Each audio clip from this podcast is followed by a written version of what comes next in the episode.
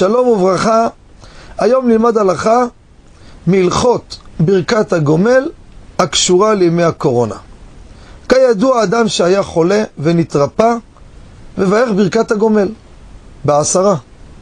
ופה אני רוצה לדבר מה קורה לאדם שהיה בבידוד מחמת כל נושא הזה של הקורונה. האם יברך ברכת הגומל או לא? לא מצד שהוא היה בסגר, בחדר סגור. זה לא נקרא עצור. זה לא מישהו ששולט עליו. יכל ללכת. זה ודאי לא נקרא יצא מבית האסורים. מצד החולי. אז פה אני רוצה לחלק את זה, רבותיי. אדם שהיה סגור בבידוד בגלל שבן משפחה היה נושא את הנגיף, מחשש סגרו אותו, ברור שלא ברך הגומל, הוא לא היה חולה ולא כלום. יש אחד שהרגיש קצת לא טוב, מעט, קצת הרגיש חום, אבל תפקד רגיל, לא עלה למיטה. לדעת השולחן ערוך, עלה למשכב אפילו קצת זמן. שיתרפא מברך הגומל, לא צריך שלושה ימים. אם הוא שכב, אבל אם הוא לא, סתם קצת חומר, כמו לפעמים גם בחורף זה קורה לו, מתפקד, אחרי יומיים הכל עבר לו. גילו בבדיקה, היה לו קורונה, אבל יצא מזה.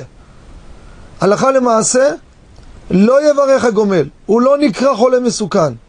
אתם יודעים מי נקרא חולה מסוכן? מי שכבר העסק התחיל להסתבך אצלו והגיע להנשמה, להרדמה, זה סכנת נפשות. וראיה לכך, המציאות תוכיח. אלפים היו נשאו את הנגיף.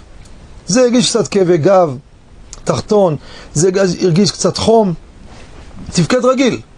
אם עלה למיטה, זה כמו כל שפעת שעלה למיטה. אם לא, זה כמו, לא, כמו כל חולה שפעת. הוברר בסעתא דשמיא, ניסי ניסים כמובן, שברוך השם, עשרות אלפים היו אפילו תפקדו רגיל, בבדיקות דם מצאו שהיה להם. בסדר, כמו שהיה לו שפעת, יש אחד מהשפעת נופל למיטה, יש אחד לא נופל למיטה. לכן מקרה כזה לא יברך הגומל.